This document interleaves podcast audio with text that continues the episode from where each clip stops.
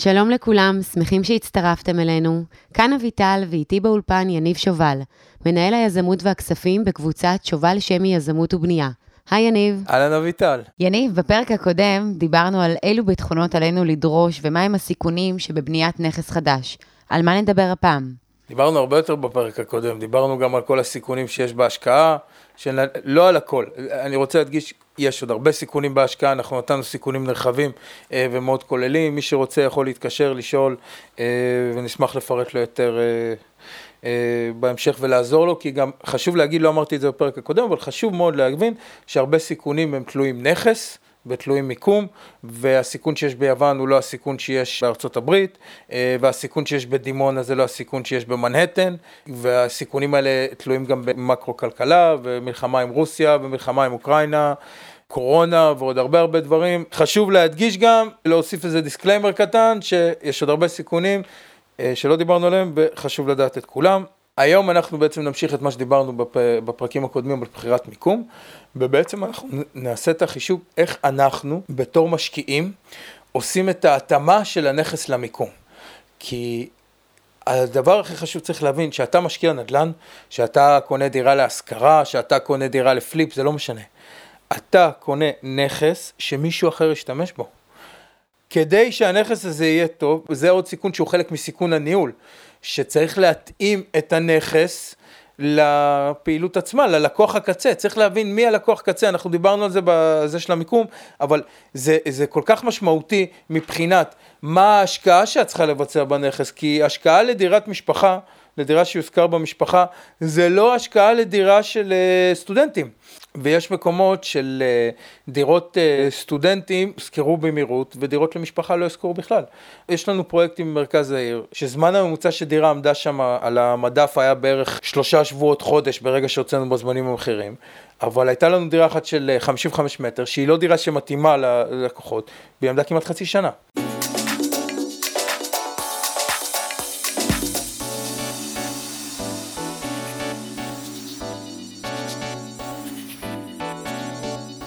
יניב, איך אני בתור uh, משקיעה עכשיו, uh, שלא מבינה בזה, איך אני יודעת לבחון? קודם כל, למה את אומרת שאת לא מבינה בזה?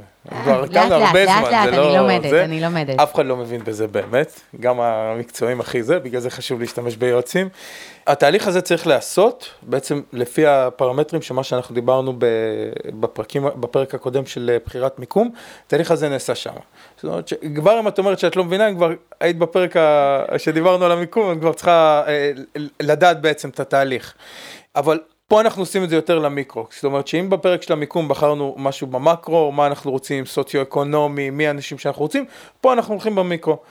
הדבר הכי חשוב שיש, דבר ראשון זה לפתוח מפה. מי שקונה נדל"ן צריך להסתכל על נדל"ן לפחות שבועיים, שעה ביום לפני שהוא קונה את הנדל"ן באותו מקום, ואחרי זה גם ללכת ברחובות האלה. אני תמיד ממליץ להסתכל קודם על המפה ואז ללכת ברחובות, כי אז אתה יודע לאן אתה הולך. אני תמיד ממליץ תמיד. קודם כל, להסתכל על המפה ואז ללכת ברחובות, למרות שגם מישהו שמסתכל על המפה התבלבל קצת, אחרי זה עבר לרחובות, אבל אז חזר חזרה לרחובות. זאת אומרת, ברגע שאת מסתכלת במפה, את צריכה לחפש אזורים. מה זה אומר אזורים? בדרך כלל כל אזור יש לו אפיון. ברוב המקומות. ואם את לא מוצאת את האפיון הזה, אל תשקיע בנדל"ן, כי זה אומר שאת לא יודעת מה את צריכה לקנות לאותו מקום. יש מקומות שהם מבולגנים, שאת יכולה להגיע ברחוב אחד שהוא מדהים, וממשיכה לרחוב השני, וזה מחנה פליטים. קודם כל אם זיהית את הדבר הזה, אני פחות ממליץ להיכנס למקום, אלא אם יש לך ניסיון מאוד מאוד גדול ומומחיות מאוד מאוד גדולה במקום הזה, כי זה אומר שזה מקום שצריך לדעת לא רק איזה אזור טוב, צריך לדעת איזה בית טוב בתוך האזור. פחות אה, ממליץ להיכנס, ואם נכנסים אז צריך ל- לעשות יותר חקר שוק. מה שאני ממליץ מבחינת אותם הדברים זה לחפש בתי ספר, מקומות בילוי, כל הדברים שדיברנו במיקום. במיקום שקרוב לבית ספר, תלוי כמובן באיכות של הבית ספר, שזה גם מאוד מאוד חשוב, בתי ספר פרטיים. לרוב אנשים, תחשבי על עצמך, את לא היית רוצה לגור קרוב לבית ספר של הילד שלך, זה היה חוסך לך 15 דקות בבוקר. וזה הזמן הכי משמעותי, כי זה הזמן שאת בדיוק קמת ושהילד אה, עדיין מתאקלם ליום, ולא בטוח שהוא רוצה ללכת לבית ספר, או כן רוצה ללכת לבית ספר. אז... הכי קל למשקיע, לדעתי, בהשקעות הראשונות שלו, זה להבין מה הוא היה רוצה וללכת לנכס דומה. זאת אומרת, אם אתה עכשיו אה, איש הייטק, או איש אה, כספים, או בסופו של דבר זה כאילו מבחינת האוכלוסייה זה אותו דבר, מה אתה היית רוצה עכשיו בתור אימא, לג... באיזה מקום לגור? היית רוצה מקום עם... בסביבת uh... ילדים, מה שחשוב, אני בתור אימא, זה uh, חוגים, קרבת מקום של חוגים, בתי ספר. פארקים. Uh, פארקים, גני שעשועים, בדיוק, uh, סופרים, מרכז כזה יותר שהוא נעים לילדים שלי, למשפחה שלי. נכון, פחות... אז את מסתכלת. אם את רואה דירות במקום... של סטודנטים וכל זה, מה שדיברנו בפרקים. יפה, אז אם את מסתכלת על מקום ואת רואה את כל הדברים שאת תיארת, את יכולה להבין מי יגור שם. עוד פעם אני אגיד, בסופו של דבר, אנשים הם אנשים בארצות הברית, ביוון, בישראל, בגרמניה, בצרפת. בסופו של דבר אנשים רוצים את מה שאת אמרת, וצריך מאוד מאוד, וזה מאוד מאוד חשוב להבין את זה שאנחנו, יש בינינו, יש שוני, אבל השוני הוא לא כזה גדול. בסופו של דבר, אנשים עם ילדים רוצים שיהיה להם פארק ובית ספר ליד הבית, רוצים שיהיה להם גן ליד הבית, לא רוצים ללכת, לנסוע קילומטרים למרכז קניות. אז כשאת מסתכלת על מקום ואת רואה את הדברים האלה, הדבר השני שאת נכנסת זה מה הגדלים של הדירות. זה מאוד מאוד חשוב. כי בגדלים של הדירות יש הבדלים בין אנשים. כי לדוגמה היווני, אה, הוא ישלם 2,000 יורו על, הדירת, על הדירה הרגילה שלו, 2,500, על הדיר, 2,500 יורו למטר על הדירת נופש שלו, אבל הוא לא ייקח את הדירה הגדולה. למה זה חשוב? כי זה עוד משהו שחשוב לעשות, חוץ מהבנה של מה הצורך, מה השכונה, זה להבין מה אנשים רוצים. אבל זה השלב שעושים אחרי שמבינים את המיקום. אחרי שהבנת מיקום, מה יש שם ושהוא דומה למה שאת רוצה, לדוגמה, אם את רוצה להשקיע, אם את מגיעה למקום והוא 100 מטר מפלורנטין, אה, מסתכל במקום ואת רואה שזה מקום כמו פלורנטין, עם ים פאבים, ים מסעדות, רעש, בלאגן, הלכת, ראית כל הלילה פ... אה, מועדונים עובדים, תדעי שזה מקום של סטודנטים. הדבר הבא זה להבין מה אנשים רוצים. זה השלב המסובך באמת, להבין מה אנשים רוצים, כי זה כל אחד רוצה משהו אחר. היוונים, הממוצע הילדים שלהם שם הוא 1.3, שזה אחד הסיכונים הכי גדולים בהשקעה ביוון, וזה אומר שמשפחות לא צריכות בית כמו שלנו עם 100 מטר מרובע, 4 חדרים, הם צריכים את השלוש חדרים. זאת אומרת, אם את הולכת לדירה של 70 מטר, יכולה להספיק למשפחה שהיא יחסית מבוססת, מה שבארץ דירה של 70 מטר לא מספיקה לכלום. אז חשוב מאוד מאוד להבין מה התנאים. לדוגמה, הסטודנט הישראלי, אין לו כזה בעיה לגור בשותפות. זה קורה. לך לתל אביב, אנשים גרים בשותפות. ביוון, לגור בשותפות עם אנשים שאתה לא מכיר, זה על גבול ה... לא קורה. קורה, לא הרבה. חשוב גם להבין מי משלם את השכירות, כי לדוגמה ביוון הסטודנטים משלמים את השכירות, בהונגריה גם אם הסטודנט גר אצל ההורים שלו, ישלם להורים שלו שכירות. גם באנגליה זה ככה. זה הסיכון, ש... אחד הסיכונים שדיברנו עליהם, של סיכון הניהול, שבעצם שאת משקיעה, הסיכון שאת תעשי טעות מהניהול שלך, שאת משקיעה במקום שהוא לא המדינה שלך, וזה הדבר הכי חשוב להבין. זה הדבר הכי חשוב שצריך לדעת, כי את יכולה לעשות טעות משמעותית. אני ראיתי הרבה ישראלים שעושים עסקאות של פליפים בארץ, אנשים עם מומחיות בנדל"ן בארץ, שבאו ליוון ואמרו, אני אקנה דירה שהיא מושכרת, אני אשכיר אותה, כי בארץ אם הדירה מושכרת אתה יכול לקבל תשואה יותר טובה, למכור אותה יותר קל, עסקאות של פליפ. בא, עשה את אותו דבר, וביוון, אם הדירה מושכרת, אף אחד לא יקנה. כי אנשים מפחדים מהחוזה שכירות. אנשים מפחדים מסוחרים, הם רוצים להכניס את הסוחר שלהם. לעומת זאת בארץ משקיע יעדיף דירה עם שכירות, כי הוא יודע שזה לוקח לו פחות זמן. כל הדברים האלה זה, זה השלב השני, אחרי שבדקת את המקום, וזה להבין מה הלקוח רוצה. זה מאוד מאוד מסובך לעשות את זה, אם לא מדברים עם האנשים עצמם ומבינים, או שיש לך ניסיון באזור הזה, הרבה זה ניסוי וטעייה, אז כשאתה עושה את זה פעם ראשונה, אתה חייב ל- ללמוד מניסוי וטעייה של אחרים. אבל ההבנה מה אנשים רוצים זה משהו שחייב להיות בשיחה עם אנשים, וזה אחד הסיכונים הכי גדולים של השקעות בחו"ל. או, עוד דוגמה שראיתי מישהו שהחליט שהוא קונה דירה לפליפ של 70 אה, מטר באזור של מרכז העיר סלוניקי, אף אחד לא קנה את הדירה. כאילו היא עמדה ריקה שנה וחצי, כי מעל 45 מטר לא צריך, למה? כי זה אזור כמו פלורנטין, רק חבר'ה צעירים. עכשיו, בארץ אין לך בעיה, חבר'ה צעירים ייקחו את הדירה, ישכירו את השתיים. אין שותפים ביוון. חייבים לשים לב לדברים האלה, חייבים ללמוד את זה כמו שצריך. אפשר ללמוד את זה קצת באינטרנט, אבל הדרך היחידה ללמוד את זה, זה לקוטט רגליים ולהסתובב במקום, או להשתמש, להשקיע עם מישהו שכבר עשה את השינויים האלה ועשה את הלימודים האלה בעצמו. אוקיי, okay, ואיך זה משפיע על אה, עלות ההשקעה שלנו בתור משקיע? זה מאוד מאוד חשוב.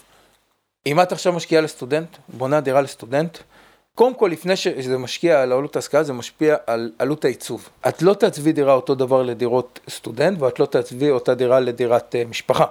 צריך להתאים את הנכס אליהם, צריך תמיד להתאים את הנכס למי שיגור, בגלל זה השלב המאוד מאוד חשוב זה להבין מי האנשים שיגור, ולדבר עם האנשים, אבל לדוגמה סטודנט, אתה תנסי לעשות משהו יותר צעיר, יותר היפי, הרבה יותר צבעים. ההשקעה בדירת סטודנט בסלוניקי אתה צריך קודם כל להבין איפה אתה שם את העלויות שלך. אתה שם את העלויות שלך יותר, קודם כל זה דירה יותר קטנה. אתה שם את העלויות שלך בריהוט יותר טוב מריהוט משפחה. זה נשמע מצחיק, אבל סטודנט או Airbnb שמזכירים, יהרסו מיטה ויקפצו על ספה יותר מאשר משפחה ששומרת על הדברים. למרות זאת, כשאתה משקיע לסטודנט, אתה יודע שהשכר שתקבל יותר נמוך, אתה יודע שאתה צריך להשקיע פחות. לדוגמה שיש, אתה לא תשים שיש של אבן קיסר, אתה תשים שיש של לגר או שיש רגיל, לא, לא תשקיע בזה. קרמיקה, פחות משנה לו אם הקרמיקה היא משהו מטורף, יפה, סימונים.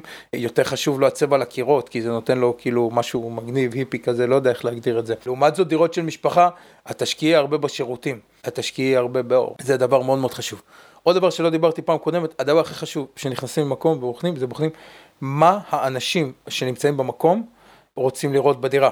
ליוונים יש איזה קטע כזה שהם רואים את השירותים, נכון? היווני נכנס עם הראש לרצפה, מסתכל על הקרמיקה, האם הקרמיקה יפה או לא, עולה עם הראש למעלה, ורואה האם הוא צריך להדליק אה, אור או לא. היוונים לא רוצים להדליק אור.